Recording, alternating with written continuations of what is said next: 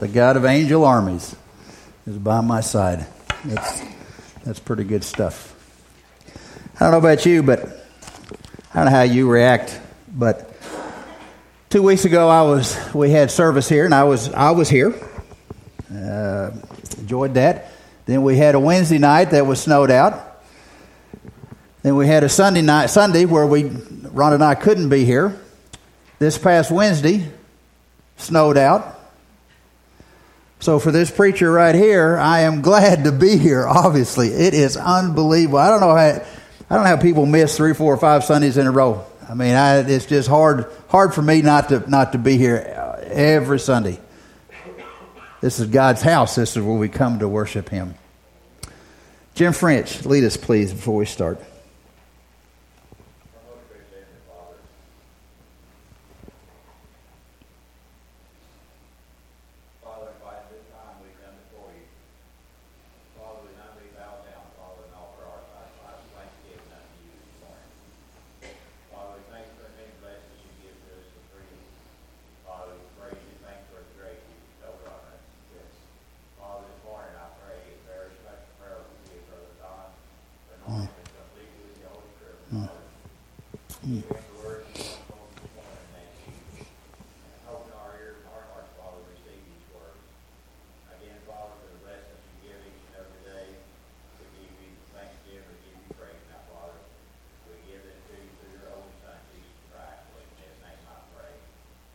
Amen. Thank you, Jim. We'll be in Ephesians 6 if you would like to turn there. Uh, the title of the lesson is Put It On and Leave It On. Today we're going to look at the armor of God, is what we're going to be looking at. A couple of weeks ago, we looked at this idea of spiritual warfare. Uh, this warfare that pits good versus evil, light versus darkness, life versus death, right versus wrong. And believe it or not, if you have been born again, you are in a spiritual warfare. The enemy wants to bring you down, wants to destroy your life, wants to kill your joy. He wants to take you to a spot where that you are no longer wanting even to be a, a Christian. And we are in this battle if you have been truly born again. Just to rehearse, just to go back just real quickly on a couple of things that we talked about two weeks ago in order to set the tone for today's message. Uh, uh, we talked about in verse 10 we talked about last time in verse 10 that we are to be strong in the Lord. Strong in the Lord.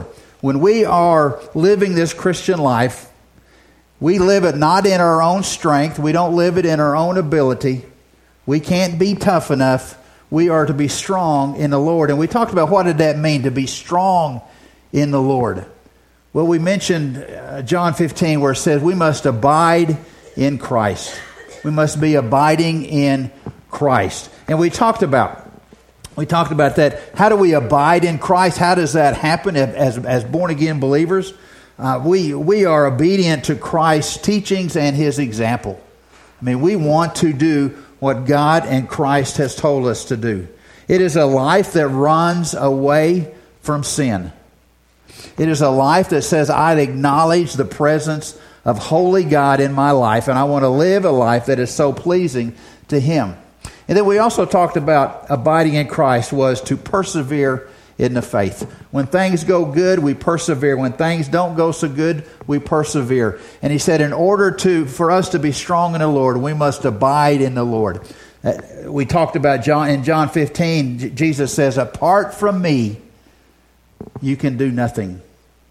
So we have this spiritual battle that, that the enemy wants to bring upon us.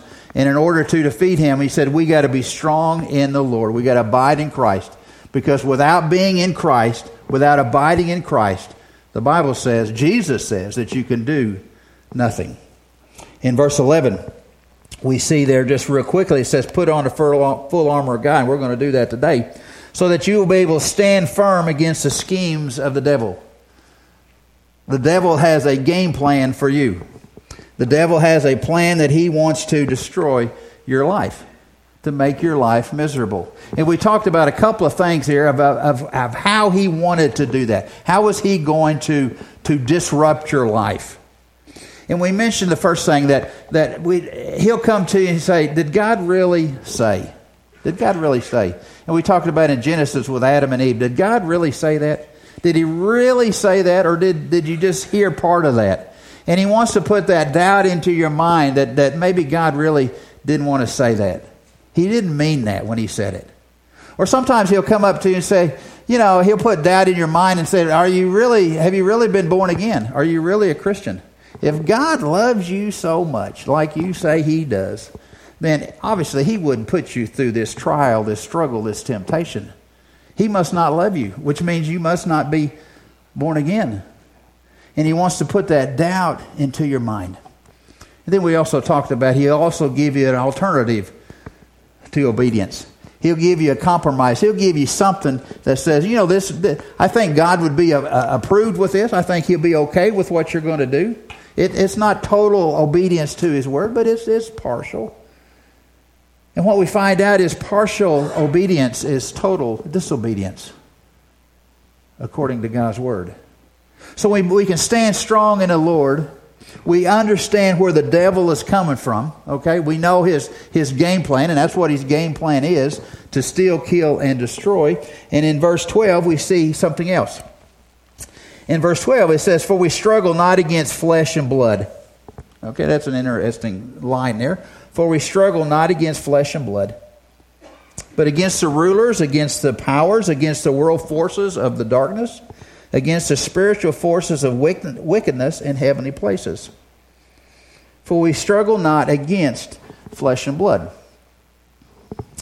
When King David was just a wee little lad, we, you know the story of King David. You know that, that Goliath, this huge giant, had been adding insult and throwing taunts at, at, at the Israeli army, uh, at David himself. He had been taunting God. And, and, and this giant, here this giant stood. And you know the story of, of David. And this nine foot giant there, and this, this little boy comes up and says, I will, I will take on the giant. Well, there's no way that David could ever defeat that giant. There's no way. You know, little boy, couldn't even put on any armor, nothing like that. Nine foot. But David wasn't worried about how big the giant was. You see, David said, I come to you, Goliath, in the name of the Lord. You come with swords and spears and javelins. And I come by the name of the Lord with the power of all God Almighty, whose army is standing with me. You see, David knew that physically he could not defeat this, this big enemy there. But he said he didn't have to because he knew that the battle was the Lord's. You see, David wasn't fighting against a nine foot giant, which is the flesh and blood. He was fighting against a spiritual warfare, if you would. And he, all he did is said, I'm coming in the name of the Lord.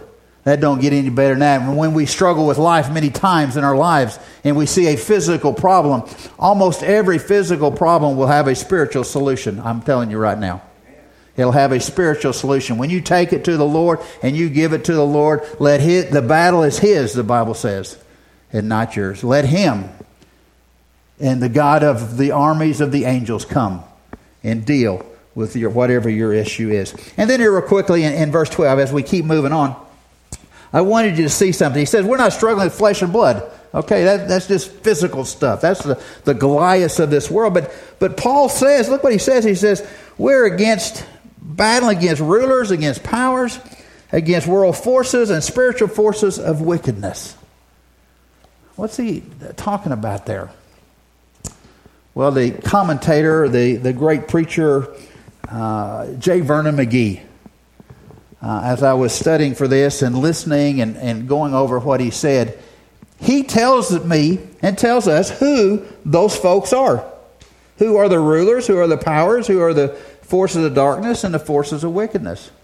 And, and I don't know if he's correct, but it, it sounds pretty good because what we will find is Satan and his demons has a very organized army to steal, kill, and destroy you.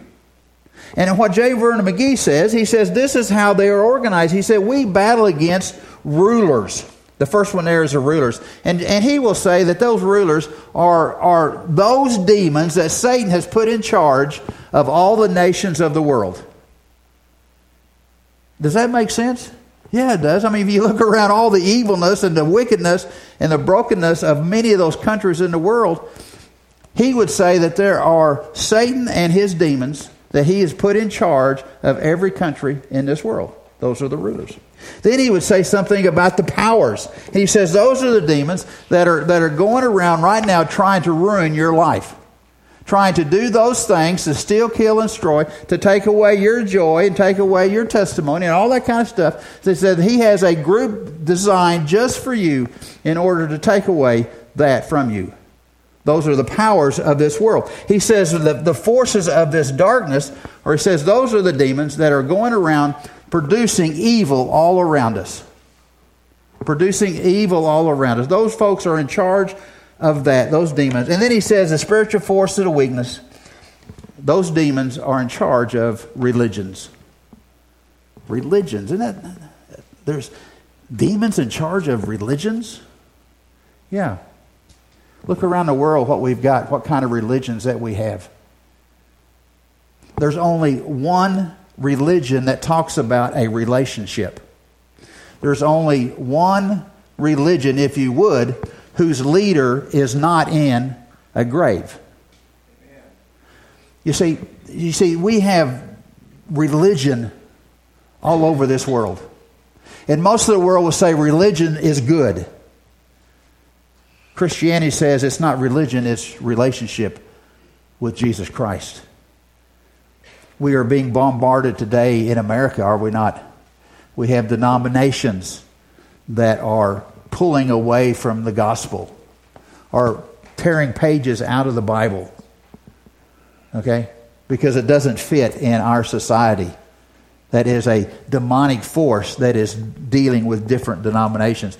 We have pastors that, that now refuse to preach the Bible we have pastors that all they want to do is preach about making you feel good. Because you see, when you talk about sin, and you talk about hell, people don't like that. And people won't come back to your church if you do that. They say, so they just leave those kind of items out. They don't want to speak about the cross anymore. Where's that coming from? That is coming from demonic forces that, that a pastor has to deal with when he decides what is he going to be preaching over this Sunday. You see, Satan Satan doesn't mind you to be religious. He didn't care if you're religious. He, you can be as religious as you want to be. But he doesn't want you to have a relationship with Jesus Christ, which makes all the difference in the world. We are under spiritual warfare. In verse 13, let's move on quickly. Then he says, um, and here's where the message is supposed to go. Therefore, take up the full armor of God, so that you may be able to resist in the evil day, having done everything to withstand firm. Take up the full armor of God. Why? So that you'll be able to resist in the evil day. I wonder what that evil day is. That evil day could be today if Satan chooses to attack you. It could be tomorrow when he kind of when he kind of lathers up a little bit more and he wants to come after you a little bit more and kind of hurt your testimony a little bit more. It could be tomorrow, or it could be that day when he when he really decides to launch a, an attack against you, either physically or spiritually. And we can read about those in the Bible. You look at the attack that Job experienced because God allowed that to happen. You read the New Testament where where Peter, where, where Satan said, "I I want to sift Peter." I want to see if Peter really believes what he's preaching. You see, there's going to come a day, if you've been born again, that the enemy will attack you. he said, I want you to be able to stand firm. And if you look at stand firm, he talks about standing firm in verse 11, in verse 13, and verse 14. He says, Christians, I want you to stand firm when spiritual warfare comes your way. You know, but I got good news for you. When knowing that that spiritual temptation is coming, when the enemy is going to be coming after you, if you are truly living the Christian faith, uh, I've got good news for you. 1 John 4 4 says, Greater is he that is in me than he that is in the world.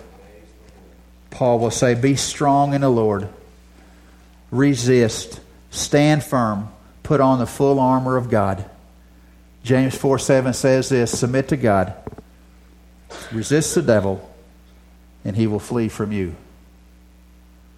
That's pretty good advice. You what you've got to understand is if you are really trying to live the Christian life, that you have an enemy that wants to destroy you. You've got to understand that. Verse 13 put on the full armor of God. And like I said in the, in the title of the message, put it on and leave it on. Put on the full armor of God. There's a reason why He wants you to put on the full armor of God. See, I've got rent houses. And if anybody wants to buy a few, I'd be happy to sell you some, okay? Seriously, I would, I'd sell them to you. but in these older houses, they have cracks in the windows and, and cracks around the windows, and, and there's cracks in the door, and, and you know, where the, where the cold air just gets in. I mean, you, you know that. And the cold air just kind of seeps in through there and, and uh, makes the house cold. And, you know, we've had to go back and, and, and caulk all the windows and caulk the doors just to keep, just to keep the cold air out. Okay? You understand that. And I'm here to tell you the Christian life and the full armor of God is just like that. Okay?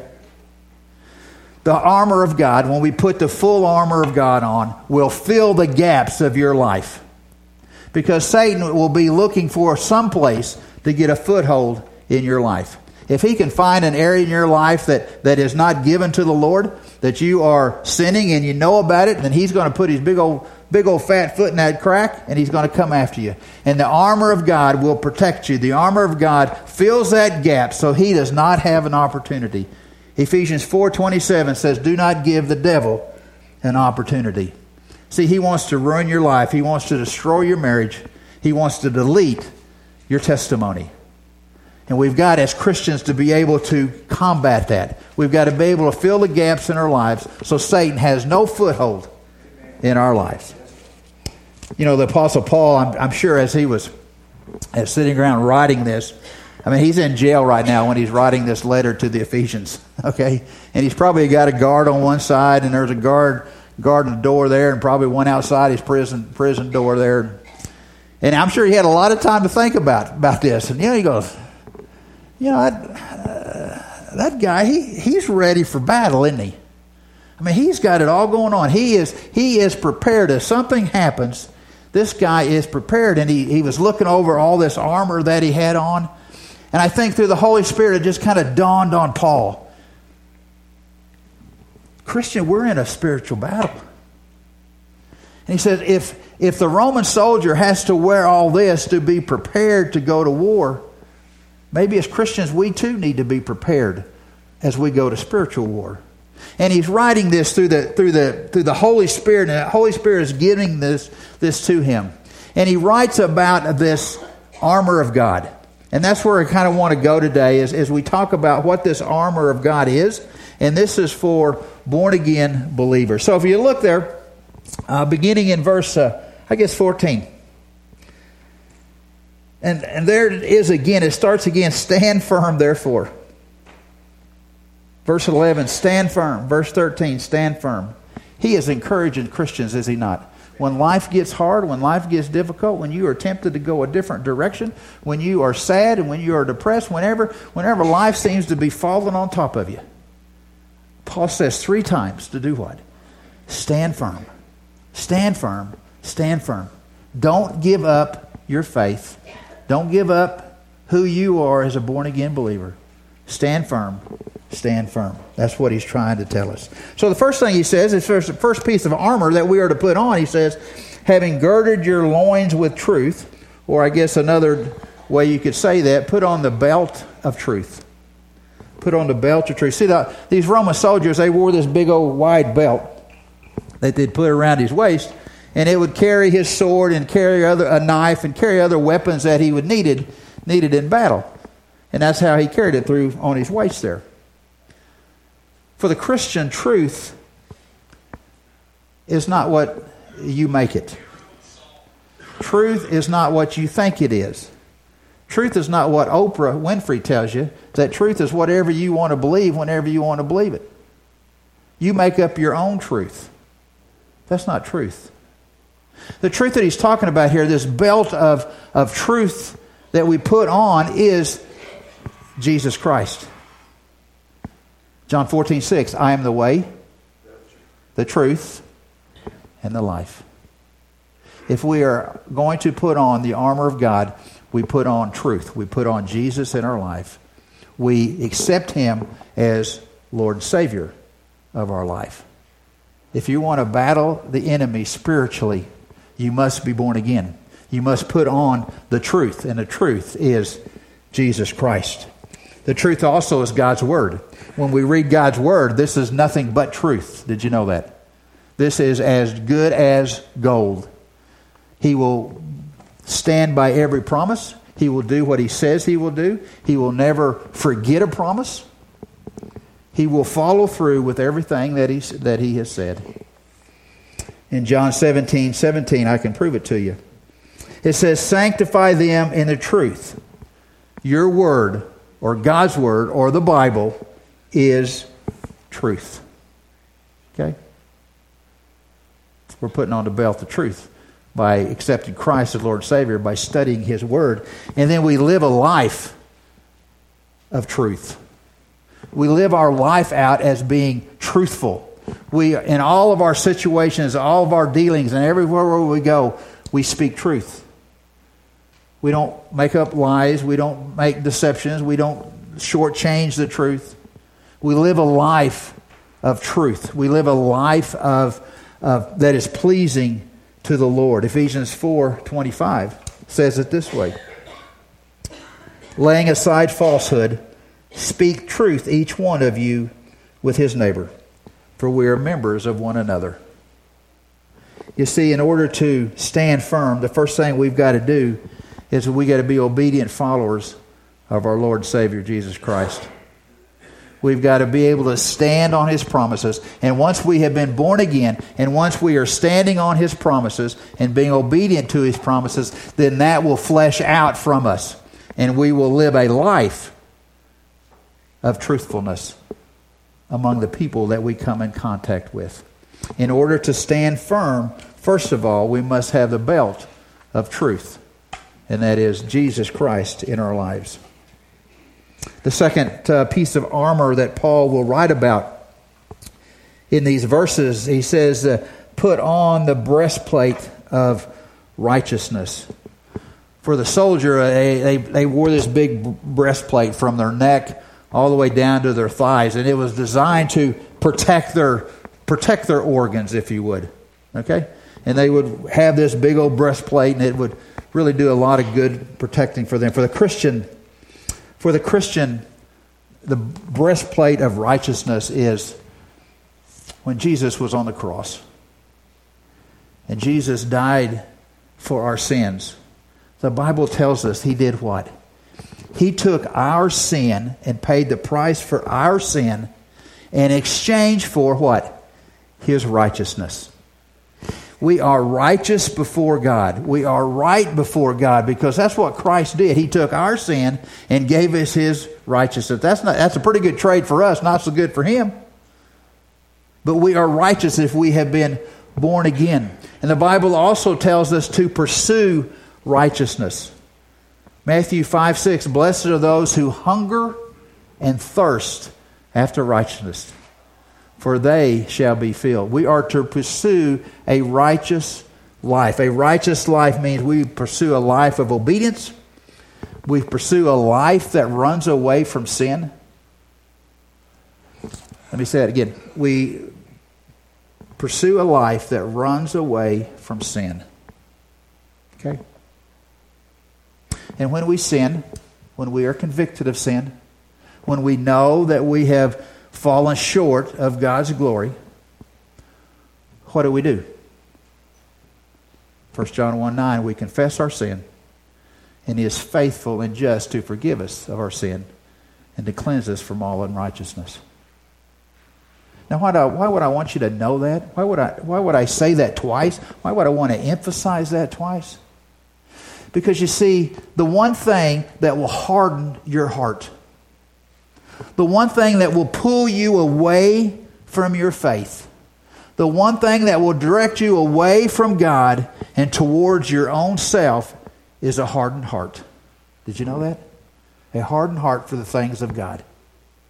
And if we're not in the business of understanding what confession is and confessing those sins, it might it doesn't affect our relationship of him. It affects our fellowship. It affects our the way we walk. But we've got to be a people of understanding that we have we have fallen short sometimes. And we confess that. And the Bible says when you do that, what happens to you? He said, I'll forgive you and cleanse you and, and you move on from there. See, that is, see, that's the breastplate of righteousness.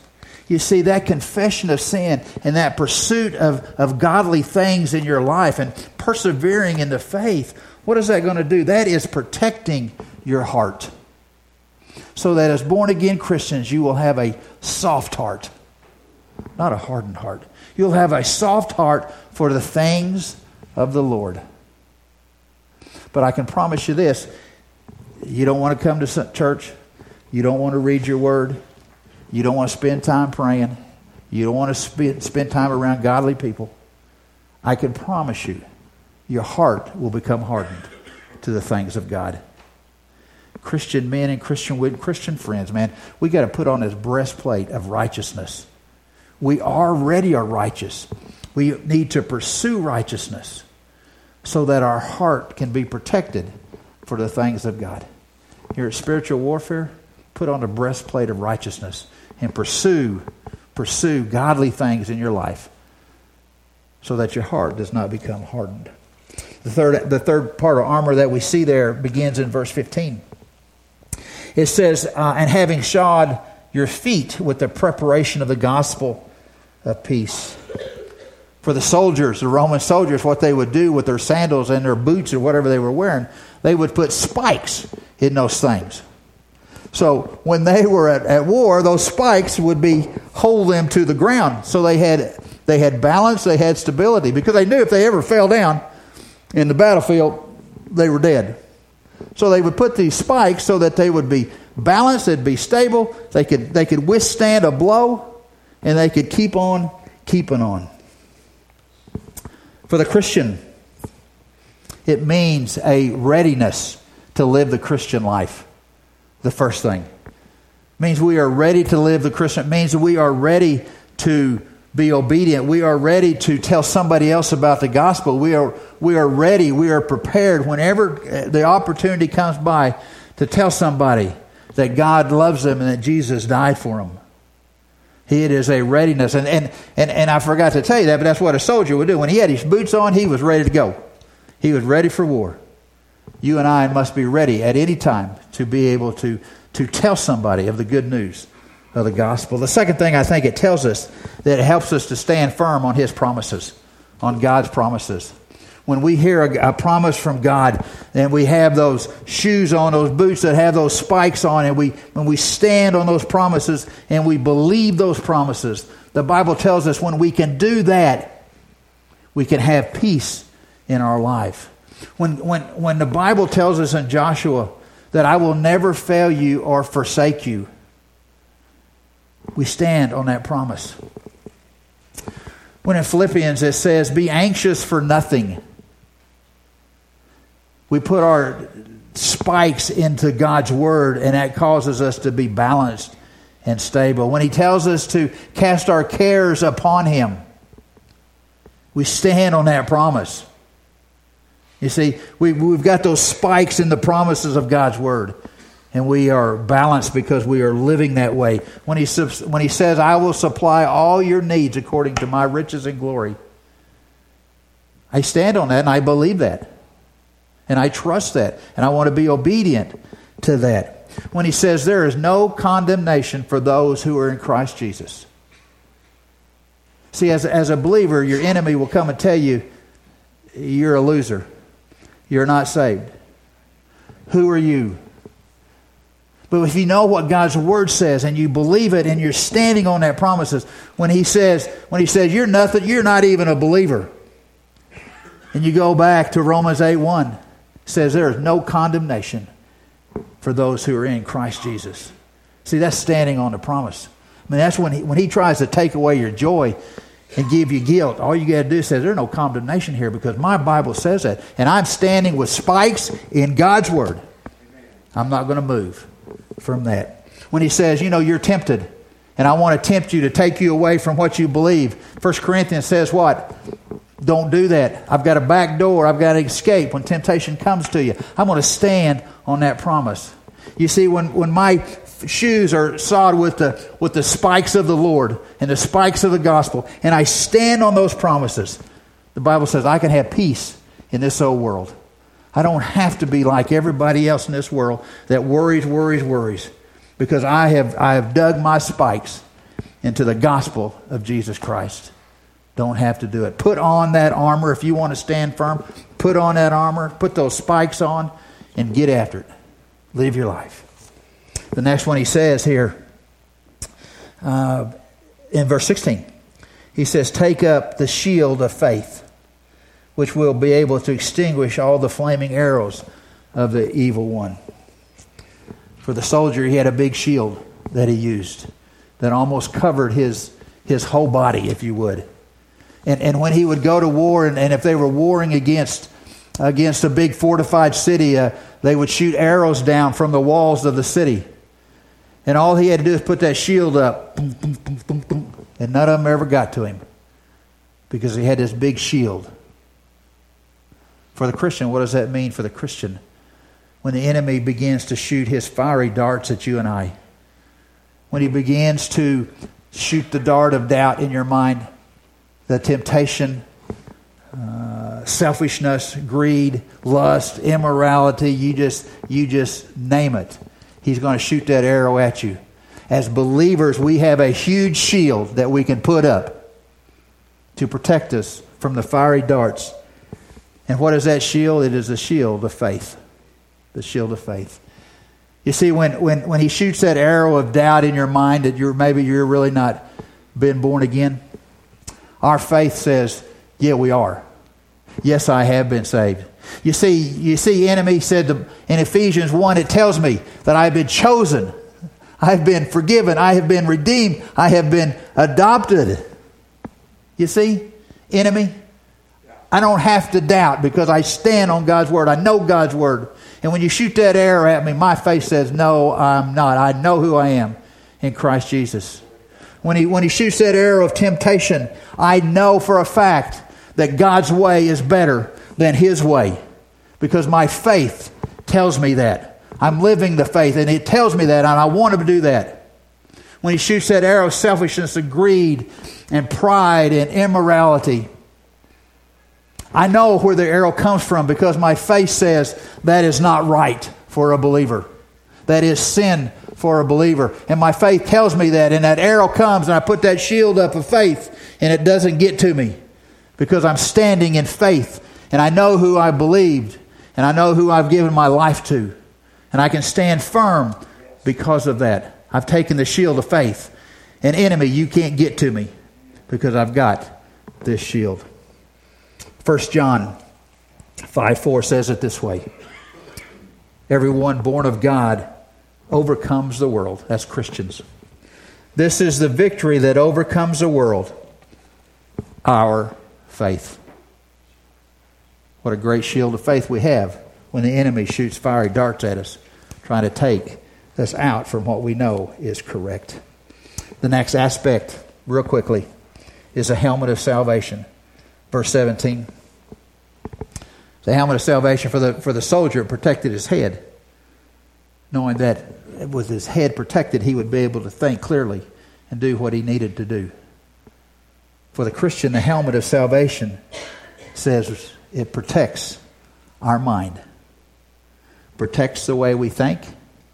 And if it protects the way we think, it's going to protect the way we act, and it's going to protect what we say.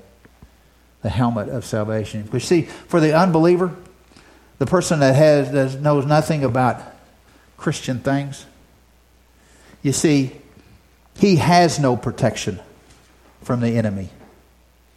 He, he, when the enemy says, you need to go do this and this and this, his mind accepts that because there's no protection over that.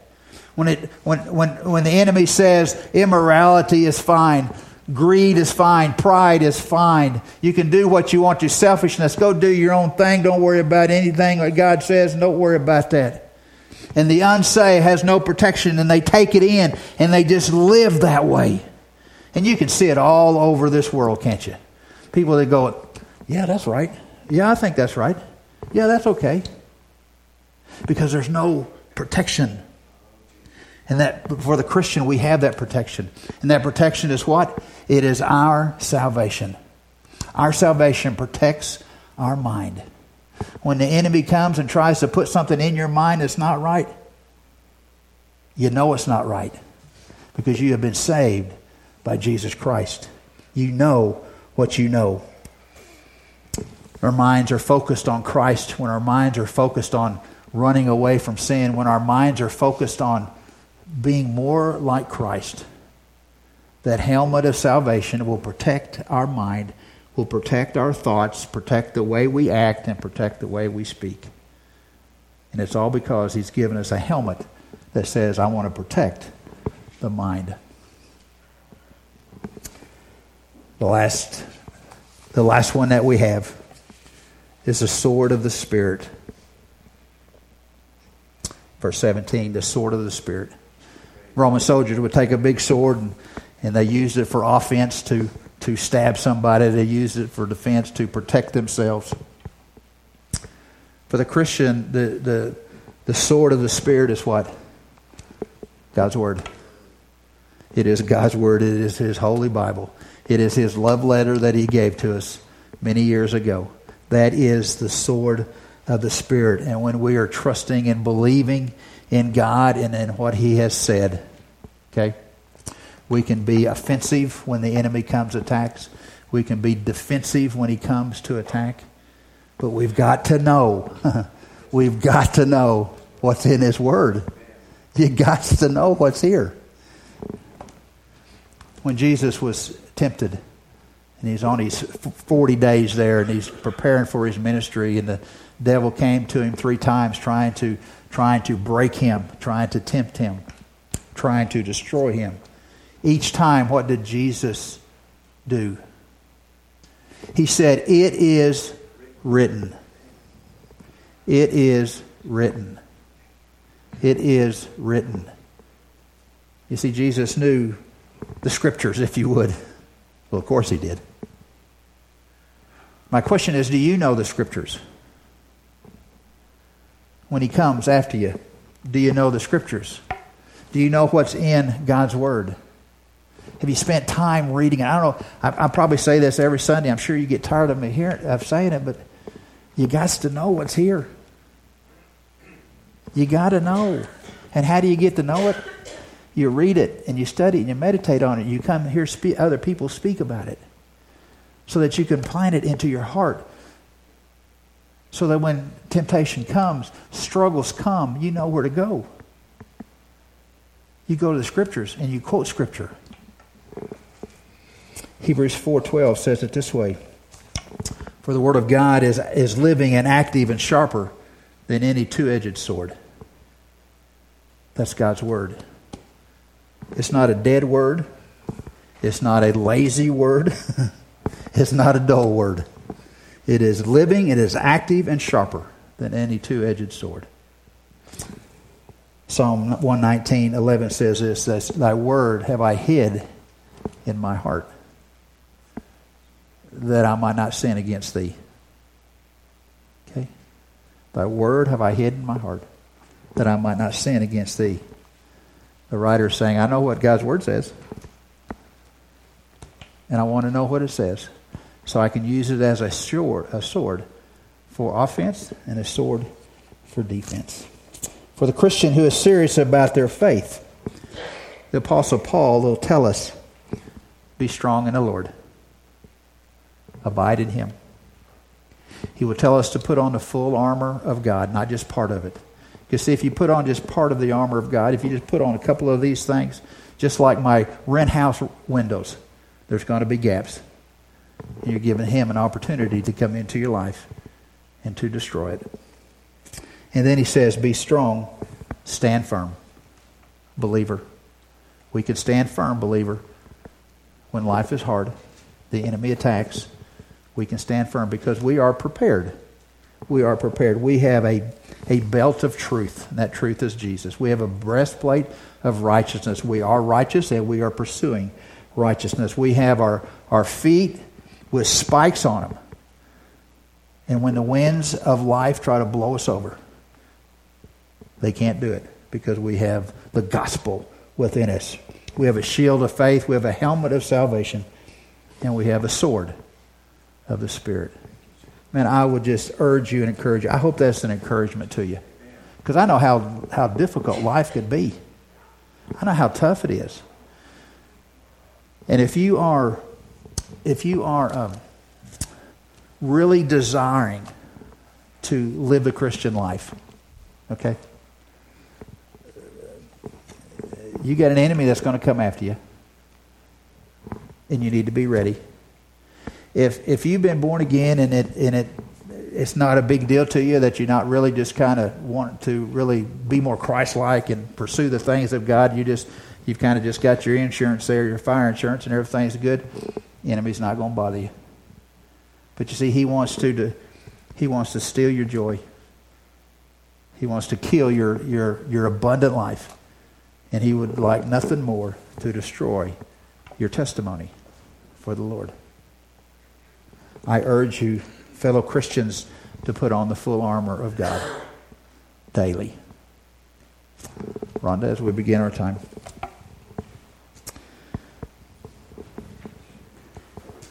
What a